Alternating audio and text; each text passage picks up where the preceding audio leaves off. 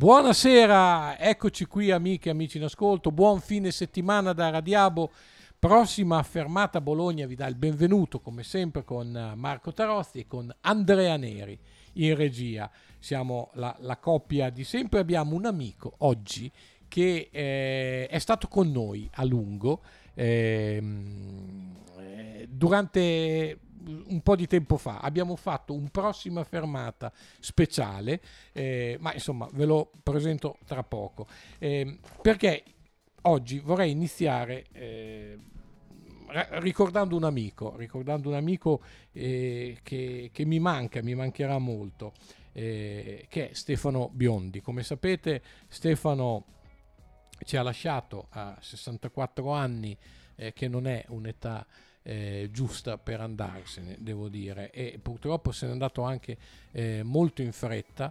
Eh, vabbè, io posso raccontarvi quello che è stato Stefano, i numeri di Stefano, cioè lui ha cominciato giovanissimo nel settantanove a Stadio, dove io l'ho conosciuto e c'è rimasto fino al millenovecentonovanta, eh, poi dal novantuno al duemiladiciotto è stata la, la firma Eh, del Bologna, la firma del Carlino eh, sul eh, Bologna Calcio. Ecco, e come l'ha trattato il Bologna Stefano? L'ha sempre trattato con equilibrio, con ironia, con intelligenza, con un garbo eh, particolare che lo faceva entrare nelle case e lo faceva amare da tutti, e così è stato anche dopo, quando eh, raggiunta l'età della pensione eh, si è dedicato spesso alla tivù, agli interventi radiofonici, sempre con questa eh, capacità di eh, andare al fondo delle questioni, di non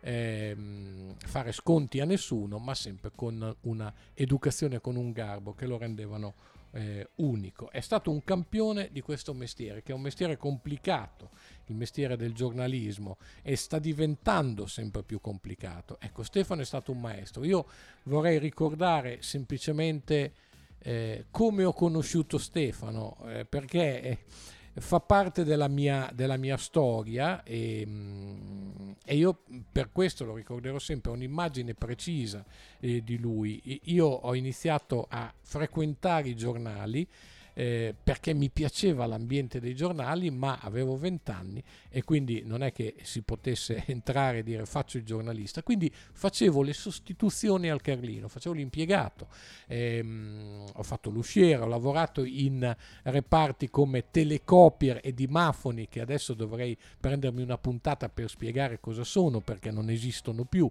ehm, erano i posti dove arrivavano le agenzie, e i dimafoni erano, era quell'ufficio dove Eh, c'erano degli impiegati che ricevevano le telefonate dei, mh, dei, degli inviati e le registravano su degli enormi dischi eh, e poi le, riascoltandole le battevano per, eh, perché andassero poi ai correttori di bozze. Insomma, tutta una serie di settori del giornale che non esistono più eh, da una vita. Ecco, io facevo questo e una se- mh, durante una di, lo facevo eh, a termine, cioè facevo le sostituzioni. Quando qualcuno si ammalava chiamavano me, feci una sostituzione lunga, avevo vent'anni, e ehm, mi dissero la prossima settimana vai una settimana di turno a Stadio, che era al piano di sopra, e onestamente io ero un po' titubante, ero un po' preoccupato perché non conoscevo nessuno, c'era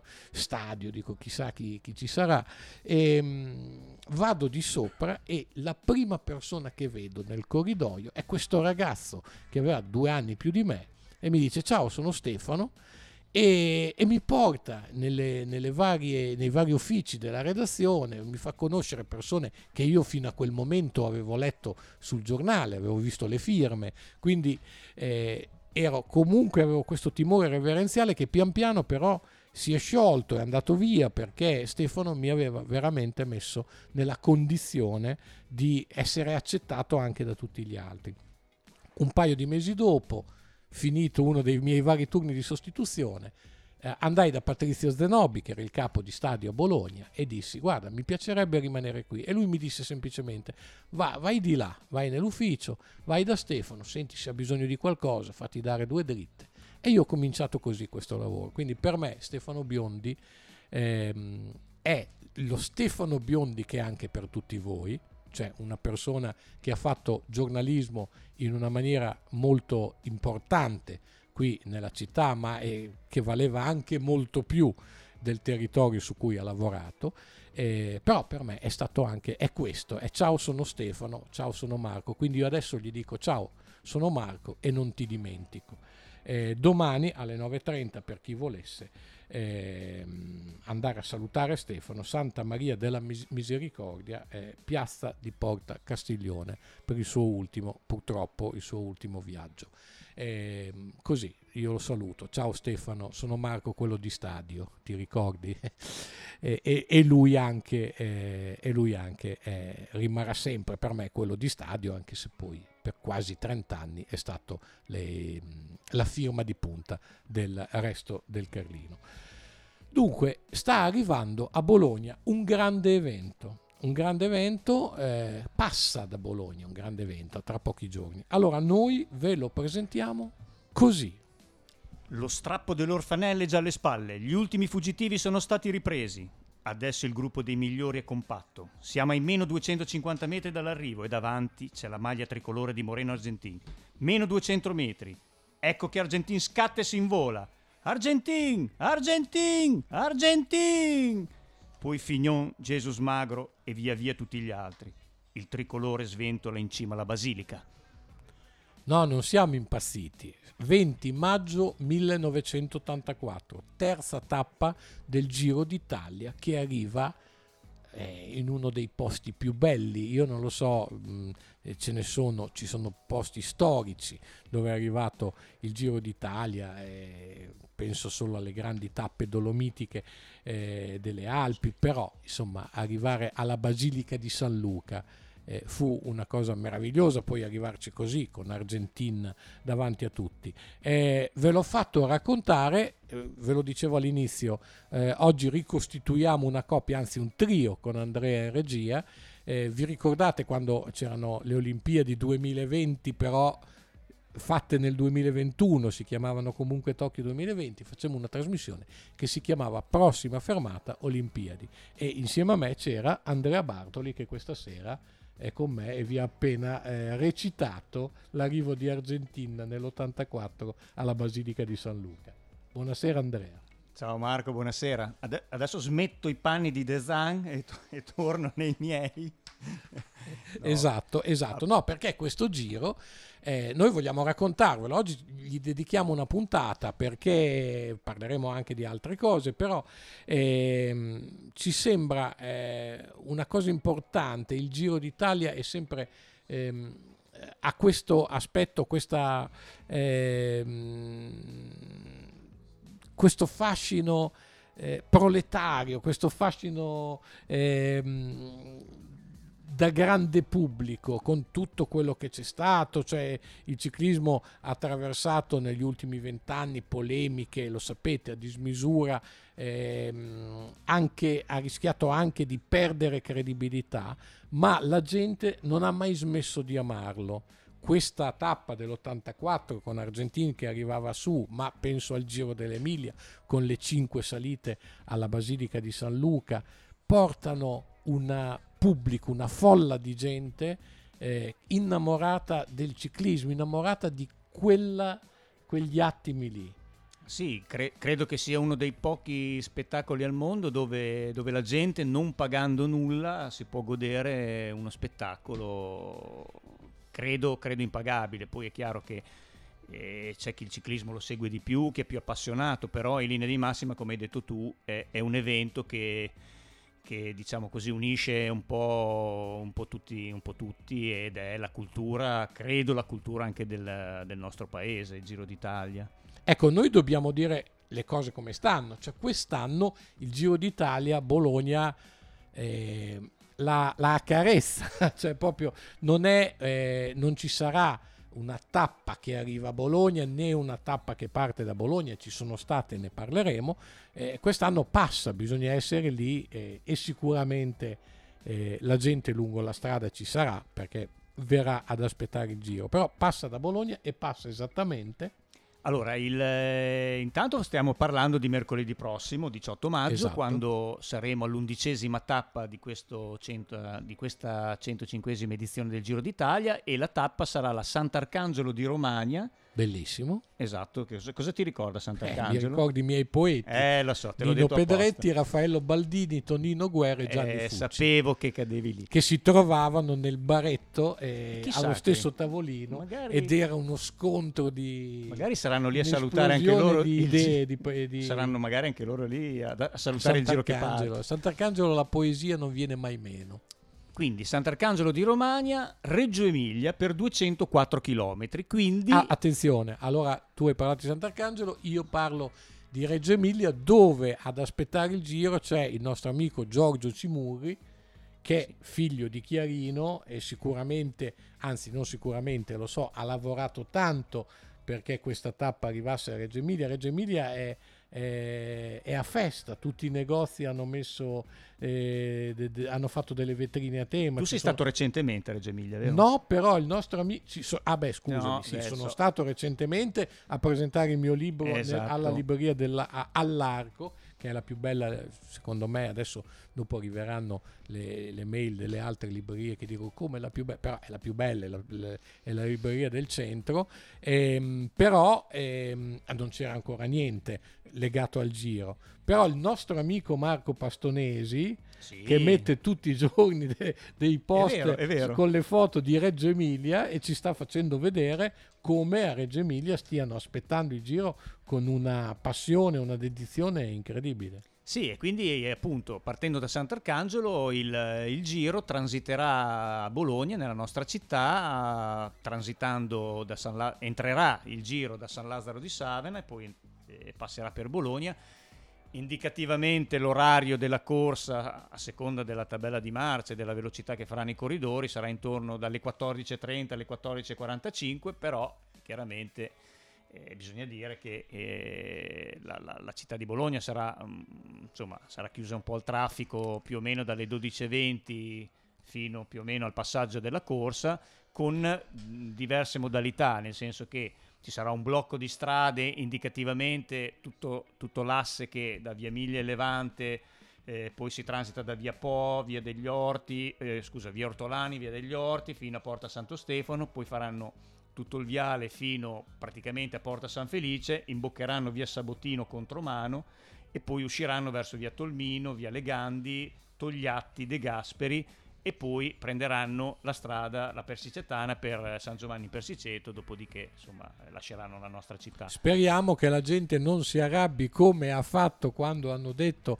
che avrebbero fatto la, eh, la biciclettata in Val, Val di Zena, esatto, che doveva bloccare due ore la Val di Zena, sì, è insorto mezzo mondo, infatti è stata rinviata, eh, se non sbaglio, al diciannove di giugno, e stiamo parlando di un tratto di strada di cinque chilometri e mezzo, quindi insomma eh, abbiamo questo eh, I G, purtroppo eh. noi l'abbiamo vissuto anche con le con l'organizzazione stessa delle, delle, delle corse su strada, insomma ehm, c'è anche questo lato negativo della cosa, per cui magari cioè, si salvano gli amici della cinque e trenta che alle cinque e mezza del mattino nessuno protesta, e mi meraviglia che non protestino quelli che dormono, perché comunque non vero, passano perché... duemila persone sotto, saranno pure svegliati in anticipo alle cinque e tre quarti, insomma, però eh, loro dal punto di vista delle strade non, non bloccano niente, e così anche come aveva fatto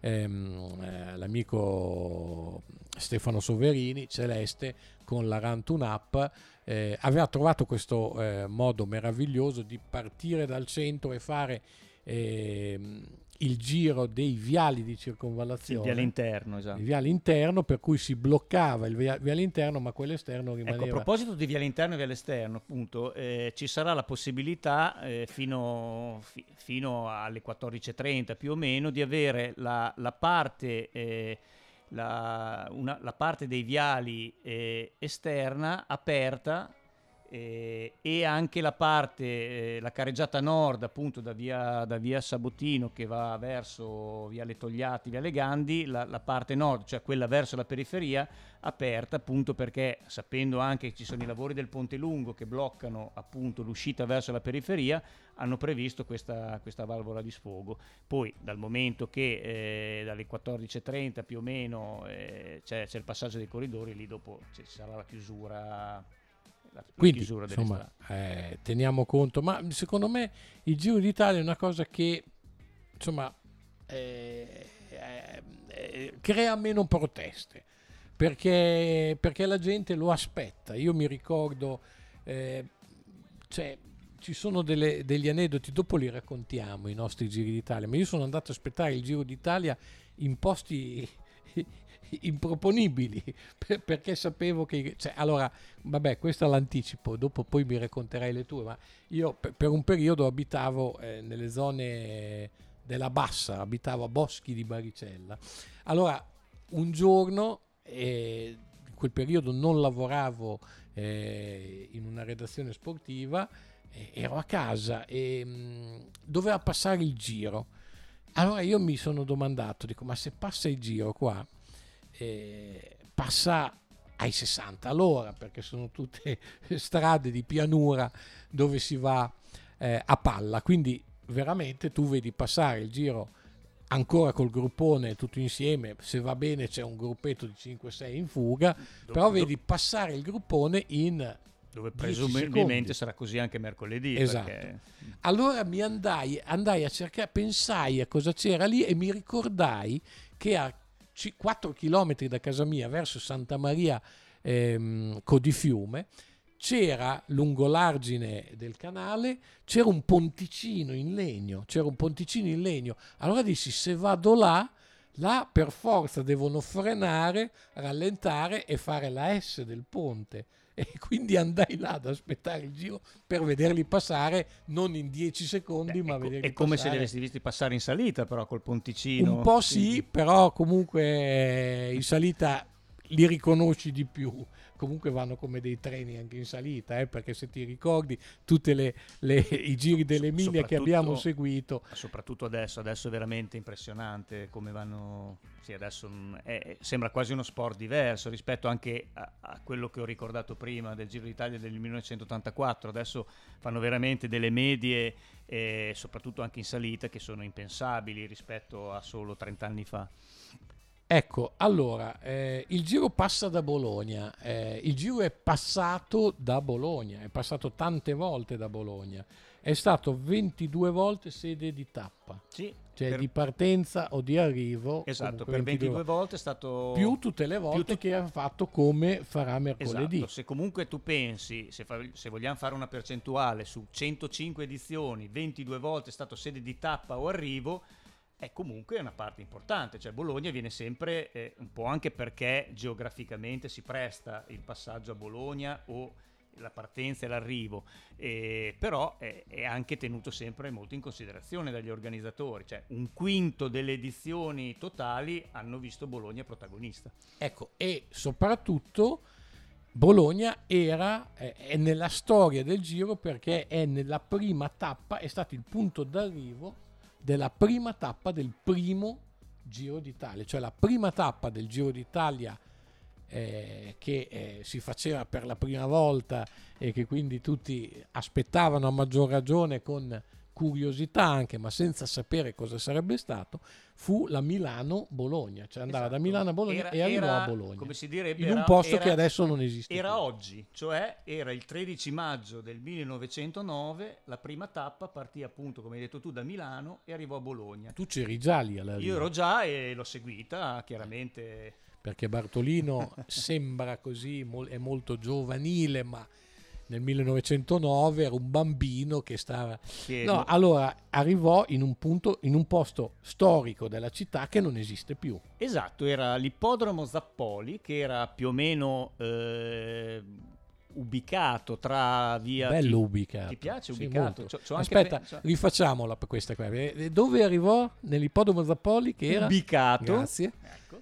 era ubicato tra via Timavo, via Pasubio, via Piave, in quella zona lì, che non è il velodromo, da non confondersi col velodromo di via Pasubio, quello era proprio un ippodromo. Esatto. E appunto la prima tappa, dopo trecentonovantasette chilometri, arrivò a Bologna, e uno si chiede, ma scusate una cosa, da Milano a Bologna trecentonovantasette chilometri? Eh no, è perché le cronache narrano di un percorso tortuoso e complicato. Perché allora erano così, non per niente quando Stefano Benni si è inventato quel racconto bellissimo, bellissimo, Il Grande Pozzi, sì, che faceva un giro d'Italia quattrocento chilometri. Però eh, allora quando noi leggevamo Il Grande Pozzi, che uscì per la prima volta sul Mago, mi ricordo che era un giornale eh, di fumetti eh, come Linus, insomma, che c'era a quell'epoca, ci colpì molto e ridevamo molto perché era molto divertente, le, i, i, i, i, i pezzi eh, di Benni che poi sono finiti nel, nel libro Bar Sport, sì, erano proprio co- comicità eh, pura, intelligente ma assoluta. Però eh, c'era un fondo di verità, perché c'erano effettivamente delle tappe eh, clamorose, delle tappe...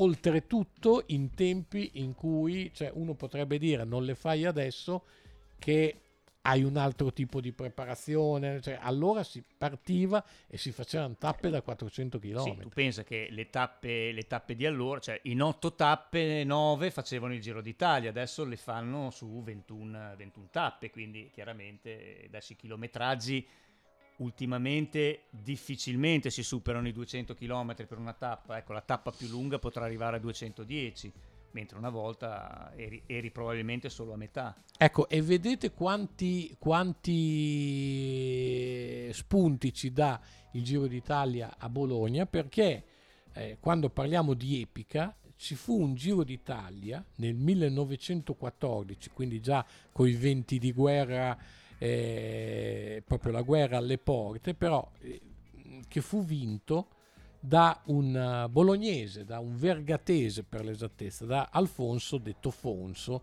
Calzolari, eh, che era eh, lui e Corlaita erano i due grandi bolognesi dell'epoca. E Alfonso Calzolari vinse il Giro del millenovecentoquattordici, ma eh, che fu un giro eh, a tinte gialle, perché ci furono delle cose incredibili, ci furono anche dei tentativi di non farlo vincere e, e lì eh, non era come adesso che c'è la tivù che ti riprende, c'erano le strade e magari ti aspettavano, ti facevano un, un, un, agguato. un, un agguato, ma un agguato vero per, per non, farti, mh, non farti vincere, insomma. E, e quel giro lì arrivarono in otto, in otto.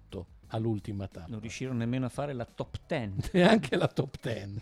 Cioè, per dire com'era, cioè, con delle tappe clamorosamente faticose, eh, dove ogni, ogni giorno, adesso non mi ricordo esattamente in quanti erano partiti, ma sicuramente al, almeno dieci volte tanti. Certo. Quindi ogni giorno si...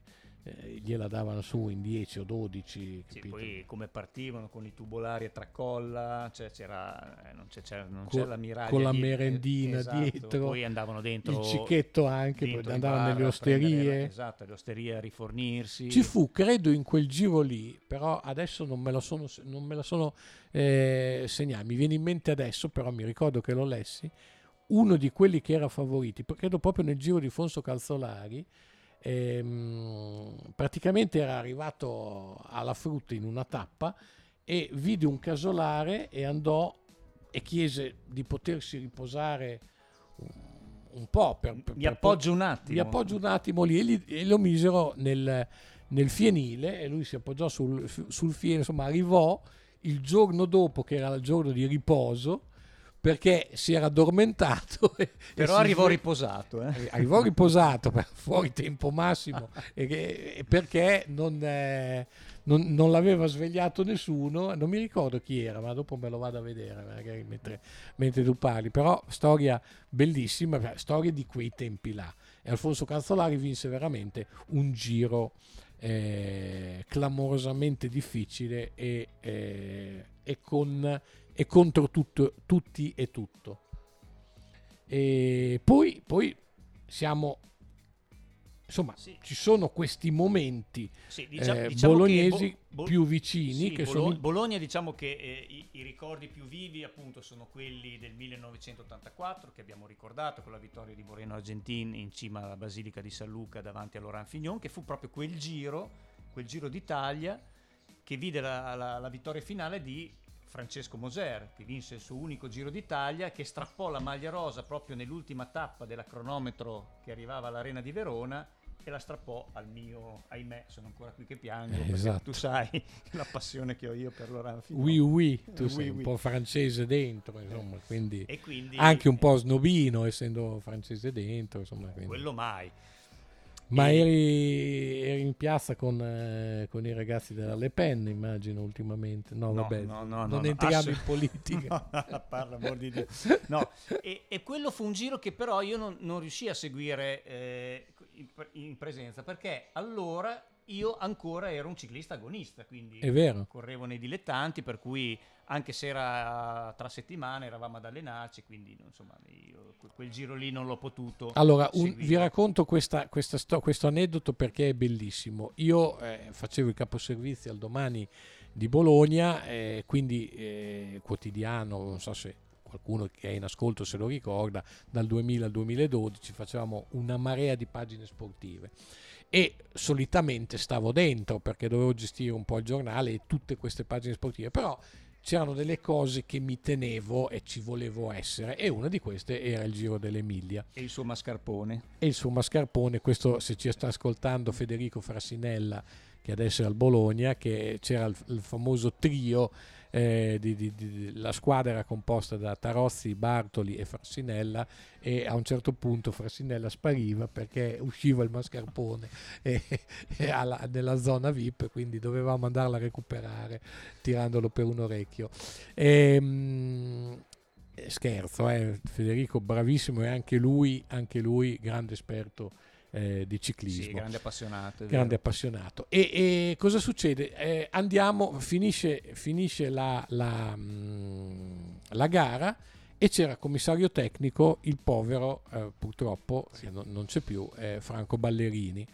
Eh, io mi porto dietro questo, questo ragazzo Andrea Bartoli, che è qui con me, e me lo porto nel, nel dove c'erano tutti i colleghi, e c'erano tutti i colleghi che doveva da, ti ricordo, doveva dare i, i nomi, doveva dare i nomi della nazionale. Per, della nazionale per il mondiale, perché il Giro dell'Emilia era la, la, la gara dove lui prendeva le ultime decisioni, e poi a, a seguire alla fine del giro dava proprio, uscivano i nomi con della, una conferenza stampa, con una conferenza stampa. Allora arri- arriviamo e ci sono tutti i soloni della Gazzetta, del, di Tutto Sport, di, quelli che fanno il giro, eh, che fa, seguono il ciclismo da sempre. Eh, io entro con Andrea Bartoli dietro e vedo Ballerini che segna con un dito e fa "tu, ciao". E que- questi due si mettono a parlare perché avevano fatto i dilettanti insieme. Quindi e, e non vi dico le facce dei colleghi, perché Andrea credo fosse la prima volta che venivi o la seconda. Sì, o la seconda, sì. E, però nessuno lo conosceva, quindi dopo c'era questo questa timore reverenziale nella, dell'approcciare Bar- Bartoli, perché dice che questo è un amico di, di Ballerini, eh. e, e rimasero là a parlottare un quarto d'ora mentre tutti noi aspettavamo che il Balle oggi i nomi della squadra azzurra sì, ai mondiali. Fu un bel siparietto. Sì. Esatto, esatto. Allora, parliamo un attimo. Allora, da questo arrivo di Argentin, che tu hai ricordato, hai letto un po', facendo un po' di cronaca, facendo un po' il telecronista della situazione, San Luca ottantaquattro. Poi ci fu la semitappa e la cronometro, ci furono due dieci anni dopo, esattamente dieci anni, esatto, dieci anni dopo ci fu questa formula eh, a Bologna, dove ci fu la, la semitappa al mattino con la vittoria del vicentino Endrio Leoni su Giovanni Lombardi e Pierino Baffi, quindi un arrivo con uh, i, i velocisti più forti, più forti del momento. E al pomeriggio ci fu invece la, la cronometro, che mi ricordo la face, eh, facevano questa cronometro sull'anello proprio dei viali. È vero. E la vinse il francese Armand de Las Cuevas, che era stato compagno fino all'anno prima di... Che poi tutti si incavolavano perché, insomma, lei è francese perché c'ha un cognome spagnolo. Esatto, eh. bravo, ci fu questo... è vero, eh beh, lo fermavano, ma lei parla spagnolo? No, io sono francese. Ed era il novantaquattro, io mi ricordo che ero lì proprio per stadio.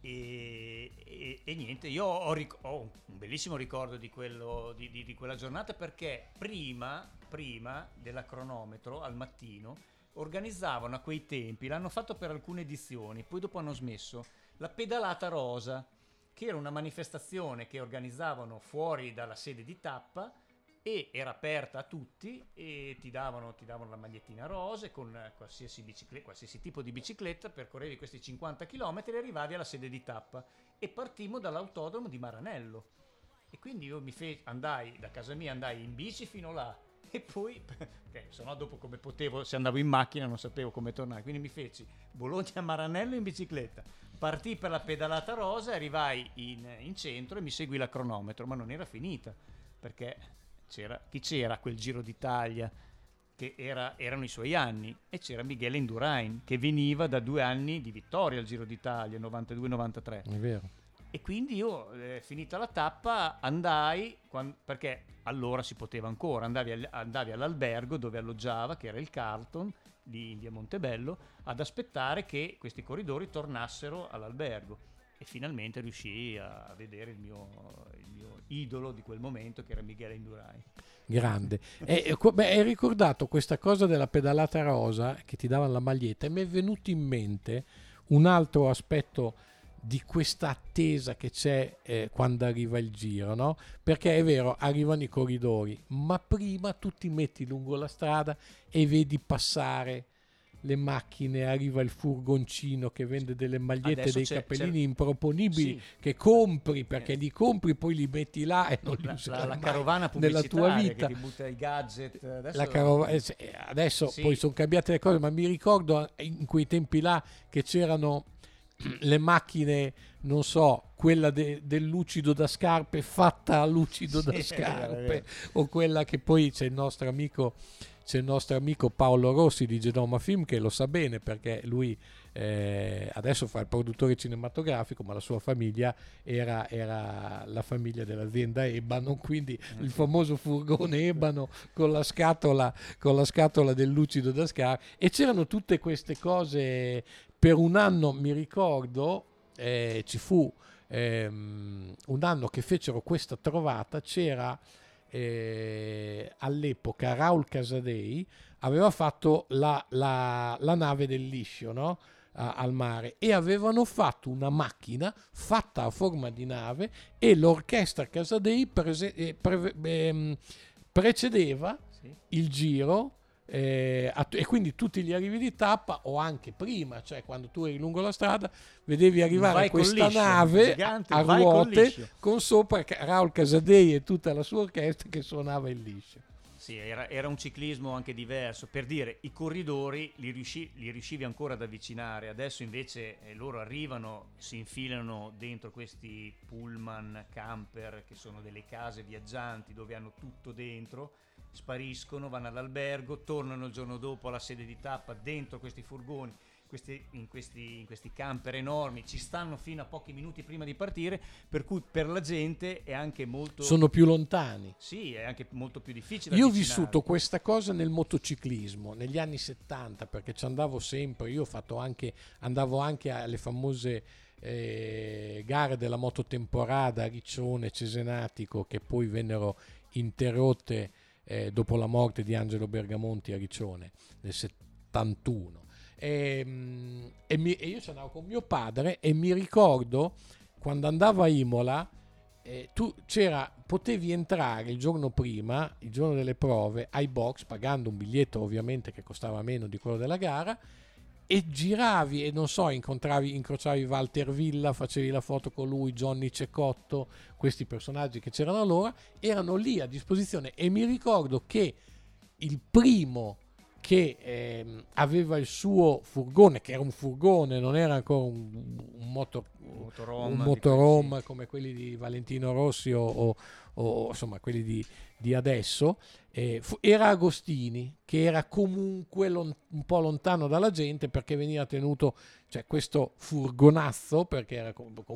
un furgone, però lui si cambiava là eccetera e non ci arrivavi da Agostini. Invece Walter Villa attraversava, cioè attraversava la strada, tu posso fare una foto, e lui faceva la foto con te. Quindi questo io l'ho vissuto, diciamo, che adesso con i corridori è, è ancora, il ciclismo po- è successo un po' dopo, è ancora possibile ma è molto più complicato rispetto a un tempo. Poi andiamo avanti, ah, novantaquattro quattro duemilanove, quindici anni ancora, c'è di nuovo, dopo venticinque anni dall'arrivo di Argentin, c'è di nuovo San Luca, San Luca. Eh, protagonista. Eh, questa volta la, la tappa è andata un po' diversamente, perché andò via una fuga, una fuga da lontano, e, e arrivò la fuga, perché vinse l'australiano Simon Gerrans davanti allo svizzero Bertogliati e a Francesco Gavazzi, che ancora adesso è al Giro d'Italia, quindi duemilanove duemilaventidue Francesco Gavazzi è ancora in corsa. Ma eh, in insomma. quella fuga ci fu un... Io mi ricordo, ecco, io ho questo flash di questo corridore, di questo corridore piantato praticamente eh, su per le orfanelle, che andava a zigzag, era veramente eh, proprio piantato in mezzo a, alla strada come un palo, ed era Chris Froome, allora ventiquattrenne, correva per la Barloworld, era appena passato professionista, a- arrivò sesto. Ed era ancora nella fase che c'era chi me l'ha fatto fare. Ah, assolutamente, completamente piantato, dopo le orfanelle. Sono quei momenti che uno dice, o smetto per sempre, o vado avanti. E, e lui è andato avanti, e vincendo avanti, ha quattro vinto... giri di Francia, ha vinto il Giro d'Italia nel duemiladiciotto, quindi ha avuto anche una specie di rivincita nei confronti delle nostre strade. Allora Froome ci porta al duemiladiciotto, e allora noi andiamo avanti di un anno, perché nel duemiladiciannove succede che il Giro d'Italia, che Bologna diventa veramente un centro fondamentale di quel sì, giro lì. Sì, quella è stata veramente un'edizione dove il Giro d'Italia ha, ha veramente, Bologna è stata veramente protagonista, nel senso che essendo proprio la sede di partenza del Giro, quindi il Giro è partito proprio da Bologna, eh, tutte le squadre, quindi il centro proprio vitale del, della corsa è stata Bologna diverso tempo, quindi c'è stata la prese- il venerdì sera c'è stata la presentazione in Piazza Maggiore delle squadre, quindi mi, mi ricordo tutti, tutte le squadre erano dentro il cortile d'onore, tutte venivano chiamate è fuori, vero. È stato molto bello come evento. Il sabato c'è stata la, crono- la cronoscalata, quindi partenza da via Rizzoli, arrivo a San Luca, e ha vinto Primoz Roglic, quindi chi è? Primoz, eh, Primoz eh, non eh, poteva eh, che vincere, eh, esatto, uno che ha quel nome lì. E davanti a Yates e Nibali, quando Nibali ancora poteva, dopo parliamo anche dopo di Nibali, ne parliamo, perché ne parliamo. Lui sta facendo la passerella finale, eh sì, siamo all'epilogo, eh, insomma, e ci sta. Dopodiché la domenica, il giorno dopo, c'è stata la, la partenza della prima tappa, quindi crono, crono, cronoprologo con cronoscalate il sabato, la domenica la partenza per la Bologna Fucecchio, e il Giro ha salutato Bologna dopo esserci ed è andata a casa di Lamborghini. Fucecchio, Fucecchio, esatto. Fucecchio. Perché abbiamo questi, di Alessandro Lamborghini, grande campione del, dell'atletica dei tremila siepi, eh, che, che è fucecchiese o fucecchiano, come si dice, non lo so. Ehm, quindi quello è stato veramente un momento in cui il Giro era stanziale qua praticamente, cioè, do, dopo un giorno la gente diceva, ma vanno via oppure stanno qua? L'anno scorso te? duemilaventuno è ritransitato, esatto. Questa volta però ha fatto il percorso, cioè è passato in modo inverso rispetto sì, a quello che fa mercoledì. Veniva da via Muri e... sì, veniva da nord, è andato verso esatto, sud, quindi andava verso esatto. la Romagna, mentre mercoledì dalla Romagna risale. Però fa quelle strade lì più o meno, fa sempre quelle strade lì. Ma sì, che perché fondamentalmente se, se lo vuoi far transitare dentro Bologna... Approfittiamone, lo possiamo... Beh, l'hai detto prima. Sì, sì, comunque il, Bolo- eh, il Giro entra da San Lazzaro, percorre la via Emilia Levante, esatto. Gira su via Po, via degli Ortolani, via degli Orti, Porta Santo Stefano, e poi imbocca il viale dalla corsia eh, est- eh, eh, esterna, e arriva fino quasi a Porta San Felice e imbocca via Sabotino contromano, e dopo fa tutta via Tolmino, via Gandhi, eh, Togliatti, De Gasperi, e poi prende la Porrettana verso San Giovanni. Non dire così, imbocca via Sabotino contromano, perché sennò la gente, cioè, non ci saranno quelli che vanno dalla esatto, parte esatto, giusta. Tutto, tutto predisposto. Senti, partiamo, par- raccontiamo un po' i, i allora abbiamo detto di Alfonso Calzolari e di Corlaita, che era il suo grande rivale. Loro si trovavano, ehm, Alfonso Calzolari era divergato ma viveva ormai a Bologna eh, da diverso tempo, lavorava a Bologna, e con Corlaita andavano a vedere eh, i ciclisti pedalatori, eh, quelli col velocipede, che facevano le gare alla Montagnola, perché il parco della Montagnola era, così come più un po' più avanti, stiamo parlando degli inizi del Novecento, del secolo scorso, eh, prima il parco della Montagnola, po- prima che arrivasse il velodromo, e poi anche gli stessi giardini Margherita erano proprio eh, sedi di, di gare e, e quindi e, e, e di gare e di allenamenti, quindi i ciclisti dell'epoca si allenavano lì e Alfonso e Corlaita eh, cominciarono lì la loro eh, epopea, che poi li fece arrivare Eh, tra i migliori ciclisti italiani. Ma ce ne sono stati tanti altri, t- tanti no, ma insomma ce ne sono stati altri di protagonisti bolognesi, a partire, mi viene in mente, abbiamo parlato tanto di Giro dell'Emilia, mi viene in mente Adriano Amici, che è stato sì. eh, professionista non solo, ma figlio, figlio d'arte, nel senso che la famiglia Amici eh, al ciclismo è legata da sempre, e anche Aladino, suo padre, era stato, era stato un, un gregario importante. Adriano eh, un buon velocista. È stato. Adriano è stato un buon velocista, sì. Mi ricordo di, che mi raccontò di una volata con, dove c'era anche Merckx, insomma.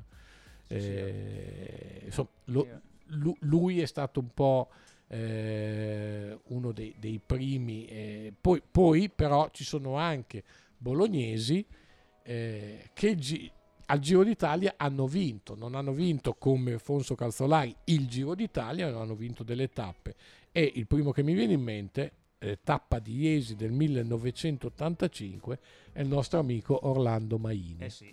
Per noi, per noi dilettanti era, era, era un maestro, nel senso che spesso andavamo a allenarci con lui e lui era sempre prodigo di consigli, sì, generoso, sempre molto umile, era veramente un, è una persona veramente amabile. D'altra parte lui poi, questo fatto di essere uno che consigliava anche i giovani così, poi se l'è portato dietro, perché è stato un importantissimo direttore sportivo Orlando. Sì, eh, guarda, su Orlando se, se vuoi ho Oh, veramente una, così, un, un episodio che non so, mo, molti non sanno. Nel Giro, nel, eh, Giro dilettanti millenovecentonovantadue Orlando Maini eh, dirigeva la squadra dell'Emilia Romagna, e in quella squadra chi c'era? Andrea Bartoli. No, no assolutamente no. no io avevo Ho già, provato. Avevo cioè. già finito da un pezzo di correre. Io ci ho provato. C'era cioè. Marco Pantani. Sì, sì, Marco Pantani. Che dopo poi con Orlando. È sì, dopo poi è stato suo direttore sportivo, uno, esatto, eh. anche da professionista. Ma in quel Giro dei dilettanti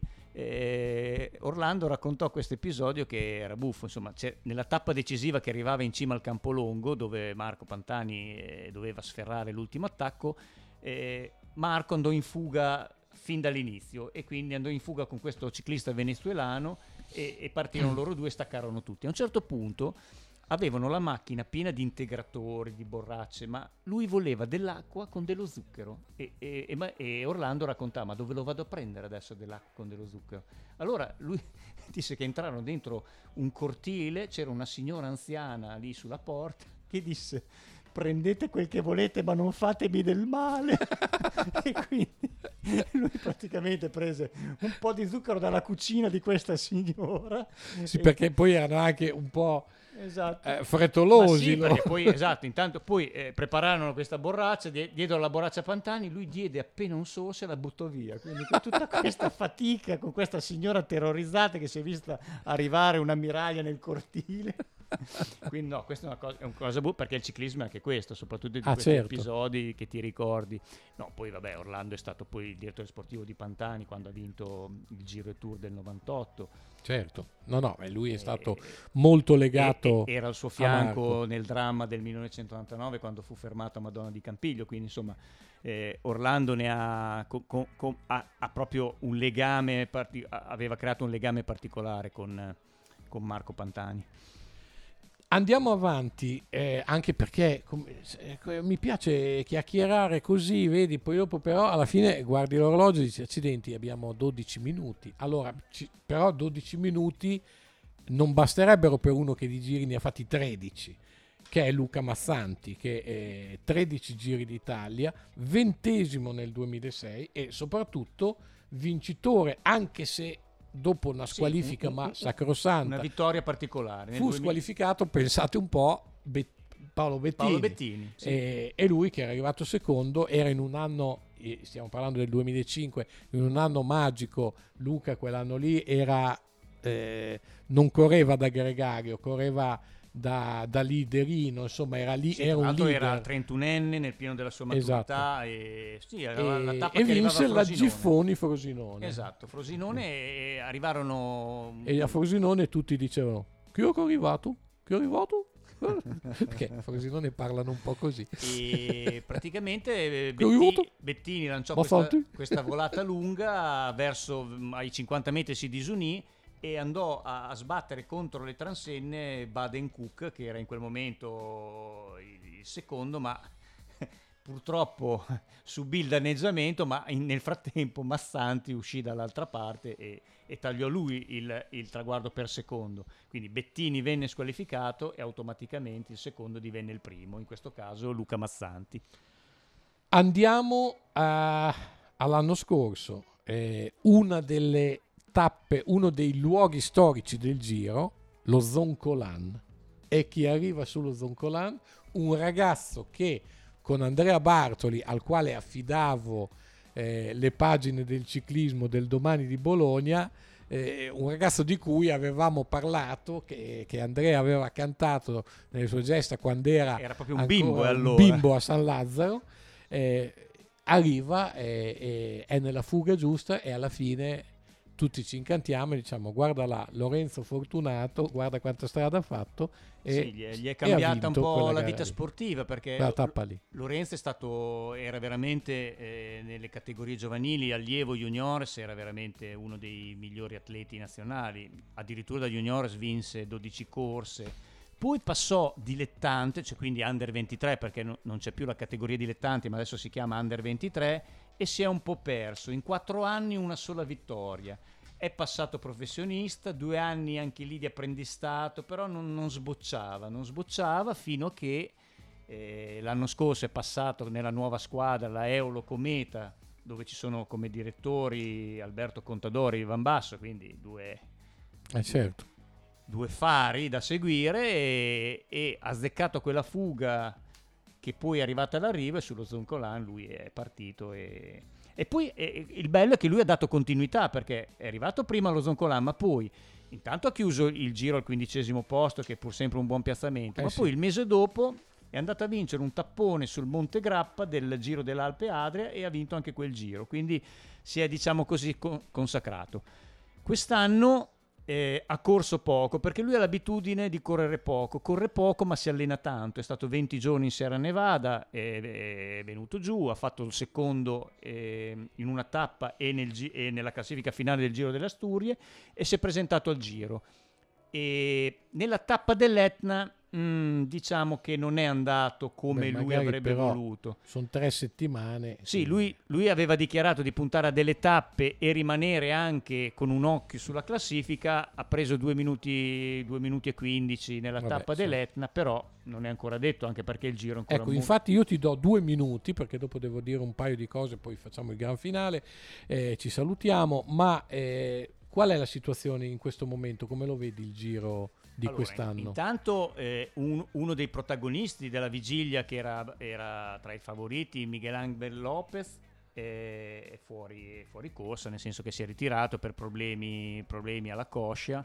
però ne abbiamo recuperato un altro di López, adesso c'è un López in maglia, in maglia rosa. Beh, però López che ha problemi alla coscia è clamoroso a eh Bologna, sì, eh? Eh sì, perché, bravo, lo sapevo che l'avresti López detto. Cioè, scusate, mi dispiace per lui, poverino, che si è ritirato. No, adesso l'attuale maglia non, rosa... non riusciva a tenerla questa qua, scusatemi. Vabbè, allora io ti dico quell'altra. Che... Sì, va bene, va bene. La, la diciamo dopo. Va bene. Dopo, dopo, e dopo. Juan Pedro López della Trek Segafredo in maglia rosa, quindi per il patron della Segafredo in questi sono giorni. Sì, eh, sì, felici, felice. Oggi, in, questo momento, in questo momento stanno viaggiando verso Piazza Maggiore col, con l'autobus scoperto, eh, con tutta la Virtus sopra che ha vinto, come no, diciamo che in questo momento il Giro è in una situazione di stand by in attesa del, delle, delle montagne, come poi sempre è un è giro sì. Devo dire un po' a parte oggi che è stata una bella tappa, oggi c'è stata l'arrivo a Potenza con tante salite non lunghe, ma c'è stata una fuga con Dumoulin, Mollema.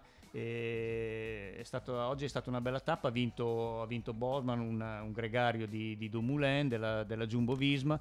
Però sai che per venire qui questo non l'avevo proprio vista, cioè mi, mi stai dando una notizia. Sì, oggi, cioè, stato... oggi cioè, sono venuto a parlare del Giro e non so cosa era successo oggi, però insomma ribadisco come hai detto tu che insomma è un momento in cui insomma, sì, un po' interlocutorio, eh, interlocutorio dove eh. i favoriti che sono per me rimangono Simon Yates e, Car- e Richard Carapaz che ha vinto il Giro nel duemiladiciannove, eh, sono, è una fase interlocutoria, però c'è ancora tanto, c'è domenica il Blockhaus, la cima in Abruzzo nella, esatto. nella Maiella, e poi c'è l'ultima settimana con quella dove a Cogne, alla Prica, la Marmolada, insomma c'è ancora, c'è ancora da pedalare. La Maiella, dice uno che, che è là che pedala per, per andare su. Allora dammi due minuti perché voglio anche ricordare eh, che domenica ventidue maggio, cioè venti, domenica, torna la Strabologna qui a, in città. Insomma c'è, c'è movimento, avete visto adesso, eh, adesso arriverà il, il mercoledì eh, il Giro e poi la domenica dopo ci sarà la Strabologna. Mancava da due anni, due anni di stop, non stiamo a ricordare perché, lo sappiamo tutti, ehm, con stand esp- espositivi eh, da venerdì eh, in Piazza Maggiore fino a domenica ventidue, ehm, tre percorsi, eh, voglio ricordare, tre percorsi, il mini che ha tre virgola cinque chilometri di eh, lunghezza, poi il medio di sei virgola cinque e, e il percorso ma- maxi di dieci chilometri. I partecipanti potranno scegliere direttamente il giorno dell'evento il percorso che preferiscono in base alle proprie esigenze, dice il comunicato stampa, direi anche in base alle proprie possibilità più che altro. Eh, voglio ricordare soprattutto che parte del ricavato di Strabologna duemilaventidue sarà devoluto al fondo O P L A, lo sport e inclusione, che è un progetto U I S P Eh, Bologna e Sport Fund per aiutare i bambini affetti da disabilità a sostenere le spese legate allo svolgimento di pratiche sportive. Eh, un minutino per ricordare, perché qui a Bologna succede di tutto, ci sarà anche a breve un'altra, un'altra competizione green che si chiama Rifiutlon, Rifiutlon che ha lo scopo, non c'entra niente con la Strabologna, ha lo scopo di sensibilizzare i cittadini e le giovani generazioni al rispetto per l'ambiente. Quindi, puoi ri- ricitare? Rifiutlon è una mattina dedicata alle famiglie e ai bambini per promuovere il rispetto dell'ambiente e la raccolta differenziata dei rifiuti. La organizza eh, A E X Bologna all'interno del progetto nazionale Together Day After Day. Giorgio Commaschi, mi stai ascoltando? Together Day After Day. Ci richiama all'ordine. Eh, esatto, Smerigli. Smerigli. Eh, del quattordici Merigli, quello lo decide lui, di solito lo decide. Comunque appuntamento eh, al Parco della Resistenza eh, domani, domani dalle dieci alle dodici. Eh, ti do un minutino perché eh, facciamo un, un, così, un, un augurio, un ben ritornato, ben ritrovato al Giro d'Italia. Eh, Vado allora? Vai, vai, vai. A volte ti fermi e ci regali i tuoi colori, molte altre invece passi e non ti fermi, ci lasci un fruscio di ruote, le urla, gli applausi, attimi che ti porti dietro e fanno parte di te, come la felicità di un bambino a bordo strada o anche solo un sorriso di chi ha saputo aspettare. Corri, sfili e come un lampo sparisci, profumi di rosa come il fiore di maggio. Giro d'Italia, se tu non ci fossi bisognerebbe inventarti. E invece c'è, complimenti. Allora abbiamo Andrea Bartoli che ma noi siamo lanciato, dei cantori della strada. Siamo cantori, siamo, cioè Andrea, dovete sapere che è sempre stato un poeta e un po' no, per cui soprattutto no. No, invece così è un, è un augurio che vogliamo fare.